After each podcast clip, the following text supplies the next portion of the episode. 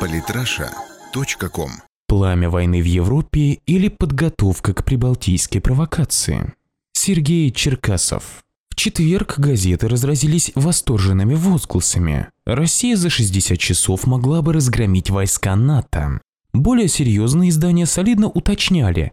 В Пентагоне заявили, что Россия захватит Прибалтику за 60 часов. И только такие агентства, как РИА Новости, избежали желтушности и эмоциональности в заголовке. Пентагон признал, что у НАТО нет военного перевеса над Россией на Балтике. Российская общественность приходит в восторг от подобных заявлений, но лично я не вижу здесь поводов для бурной радости. Во-первых, потому что эту историю уже заводили чуть больше года назад. Тогда представитель военного комитета НАТО, генерал из Чехии Петр Павел жаловался, что Россия захватит Прибалтику в течение двух суток. А НАТО не в состоянии реагировать на изменения ситуации достаточно быстро. Какой из этого следовал вывод? Правильно, Необходимо увеличить военное присутствие НАТО в Прибалтике, чтобы было время на реагирование. И понеслось. В июле прибалты празднуют открытие первого постоянного подразделения НАТО во главе с полковником Эриком Ниглисом. Тогда же они признались, что давно уже приютили у себя спецназ США.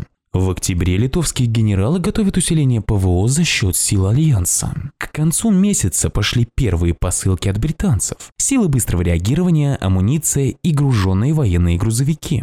В ноябре на учениях Baltic Host выяснилось, что Литва способна принять 6-8 тысяч натовских военных. По сути, все учения – это отработка взаимодействия с подкреплениями из-за бугра. К концу года мы обнаруживаем, что вместо одной развернутой в 2004 году авиабазы в Прибалтике, теперь три, и кроме восьми истребителей, там теперь американские вертолеты Apache. К этому строится сухопутная база, в распоряжении которой бронетехника в количестве 70 штук. Четыре не самых древних танка Abrams М1А2, десяток БМП Брэдли, три САУ Паладин, саперные танки и кто знает что еще. А британские инструкторы, похоже, присутствуют в каждой военной части трех стран. Она отправляет их небольшими партиями по несколько десятков каждые 2-3 месяца. А английские инструктора – это не к добру. Это мы еще по русско-турецким войнам помним. В феврале уже 2016 года англичане отправили в Балтику 6 кораблей. Фрегат Арендюк и в помощь к нему миноносец типа 45 с тремя минными тральщиками. А это 530 человек личного состава. С тех пор этот фрегат там постоянный гость. А в апреле новое учение Рамштайн-Элуи с отработкой использования гражданских аэропортов. К ним прибыли уже 120 единиц боевой техники, все те же Абрамсы, Брэдли и прочие. А в мае в Эстонии проходили учения Spring Storm, на которых задействовали 6 тысяч иностранных военных. И каждый месяц, а то и по несколько раз сообщения в новостях о явном присутствии НАТО в Прибалтике. То ядерный удар отрепетируют по Вильнюсу, то новую технику привезут. И все равно не выходит спасти Прибалтику от русской угрозы. Видимо, весь успех усилий заключается в том, что у России теперь уйдет не 48 часов на занятие территории, а 60 часов. Во-вторых, такие утверждения не вызывают во мне бурной радости, потому как это Прибалтика. Это три маленькие страны с карликовыми армиями. И естественно, что ограниченный контингент нескольких сотен или сколько их там натовских солдат с парой десятков абрамсов не в состоянии остановить тот бронетанковый вал, что способен накатиться на них с востока. Это как борьба Давида с многотысячным мехкорпусом Голиафов. Говорить о военном потенциале этих трех стран по отдельности – только тратить время. А если свести все, что они имеют, то мы получим следующее. Три бригады на 8 тысяч солдат, вооруженных винтовками М14. Такие же стоят на вооружении у армии Нигера. Танковые войска отсутствуют. Разномастной легкой бронетехники 300 штук, а у литовцев и того нет. В основном все древнее до жути 60-х годов разработки. Противотанковые силы – это древние гранатометы в количестве 600-700 штук и еще более древние две сотни противотанковых орудий. Из артиллерии имеем 150 гаубиц и две сотни самых разнообразных минометов. Но это опять же без литовцев, у них и этого нет. Боевая авиация отсутствует. Транспортная, в общем-то, тоже. Четыре винтовых Ан-2Т я не стану считать. Но зато десяток вертолетов. Плюс погранцы на микроавтобусах и скутерах. А, ну еще полусотня Хамви с пулеметом на крыше. Флот представлен десятком минных тральщиков и какими-то катерами, не ракетными катерами, а обычными катерами, на которых на рыбалку гоняют. Самые отсталые – литовцы, а самые вооруженные – эстонцы. У них есть даже 44 БМП 90-х годов, купленные у шведов. Эти бригады даже на пограничные войска нормальных стран не тянут. Естественно, что русские бронетанковые клини пройдут через них как нож сквозь масло. Здесь нечему радоваться. Можно только погрустить, потому как мы никуда не собираемся гнать свои танки.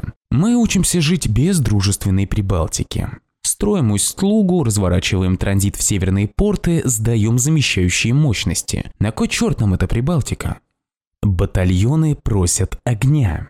Еще в конце апреля прошла новость о том, что НАТО планирует размещение в Прибалтике четырех батальонов по тысяче человек в каждом. Два от США, один от англичан и один от немцев. Четыре тысячи солдат. Каждый такой мотострелковый батальон имеет в своем составе три роты, на вооружение которых должны быть БМП и БТР. Кроме того, артиллерийская батарея, скорее всего минометная взводы противотанковые, гранатометчики, ну и всякие взводы обеспечения, санитары и прочие. Таких четыре штуки.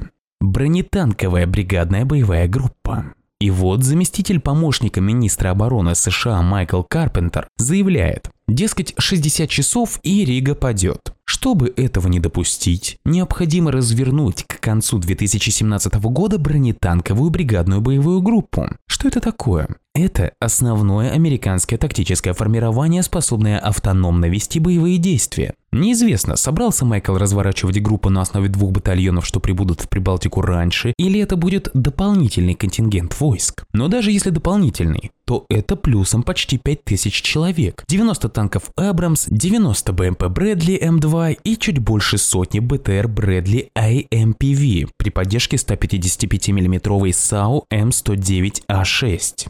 Итого, к концу 2017 года в Прибалтике будет серьезная такая группировка НАТО из 5-8 тысяч человек с танковым кулаком в сотню машин, а по другую сторону границы их будет ждать сухопутный вал из 700 танков и многотысячной русской пехоты на БМП и БТР, и это только западный военный округ. Если мы не собираемся нападать на Прибалтику, а мы не собираемся, и штатам об этом известно, если НАТО не собирается нападать на Россию с Прибалтики, потому как это форменное самоубийство, то зачем все эти батальоны пехоты и бронетанковой группы? Что-то мне подсказывает, стоит ждать провокаций. Нас захотят втянуть в очень неприятную историю. Какую? Подождем еще год, увидим. Самые интересные статьи о политике и не только – Читайте и слушайте каждый день на сайте polytrasha.com.